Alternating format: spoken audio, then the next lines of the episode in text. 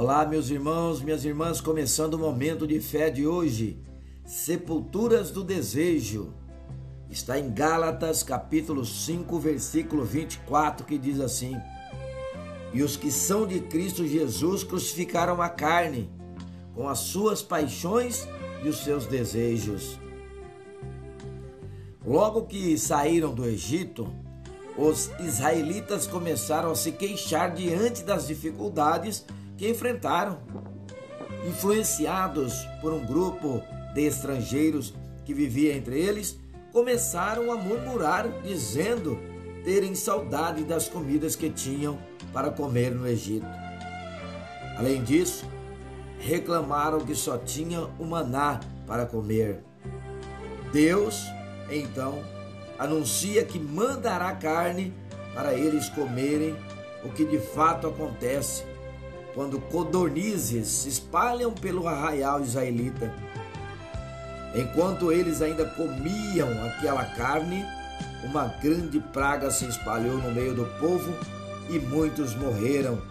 Eles, então, chamaram aquele lugar de Kibrut Hatavá que significa em hebraico sepulturas do desejo. Muitos desejos são nocivos para nós e podem nos levar à destruição.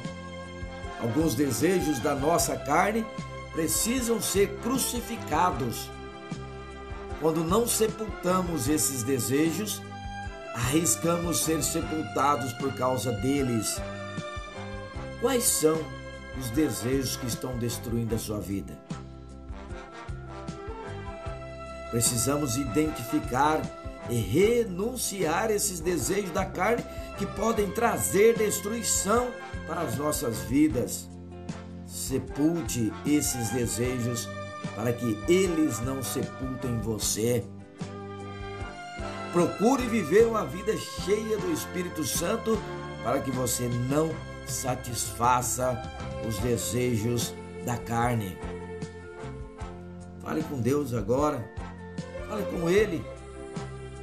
Senhor Deus e Pai, sonda o meu coração e me mostra quais são os desejos da minha carne que tem trazido destruição para a minha vida e para o meu relacionamento com o Senhor.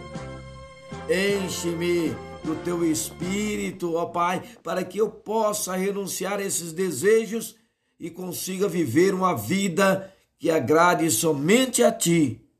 Em nome de Jesus, que assim seja. Amém.